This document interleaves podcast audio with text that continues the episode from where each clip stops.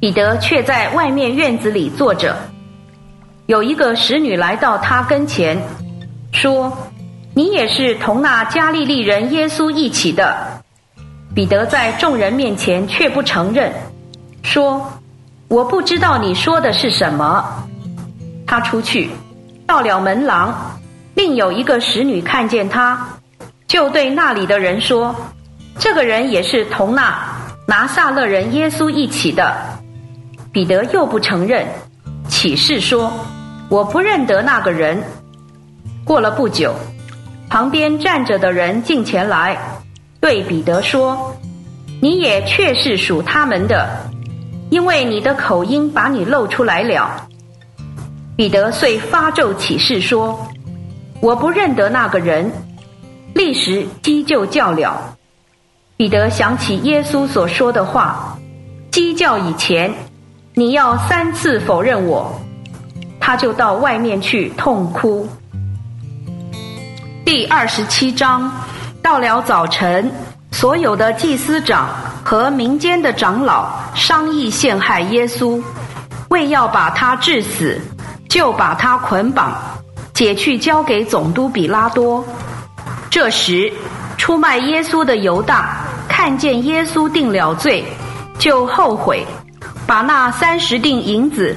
还给祭司长和长老，说：“我出卖了无辜的血，有罪了。”他们说：“那与我们何干？你自己看着办吧。”他就把那些银锭丢在店里，离开，出去吊死了。祭司长取了那些银锭，说：“不可把他们放在圣库里，因为那是血价。”他们就商议，用那些银锭买了窑匠的一块田，用来埋葬客旅。所以那块田直到今日还叫做血田。这就应验了那借着申言者耶利米所说的，说他们拿那三十锭银子，就是被固定之人的价钱，是以色列子孙中所固定的，买了窑匠的一块田。正如主所吩咐我的，耶稣站在总督面前，总督问他说：“你是犹太人的王吗？”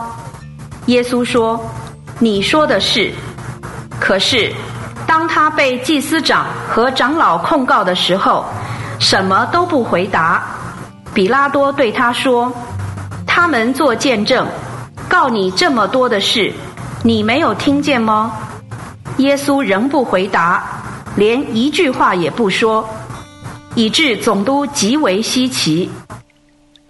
以上经文取材自台湾福音书房出版《新约圣经恢复本》，网址是 triple w 点 r e c o v e r y v e r s i o n 点 c o n 点 t w。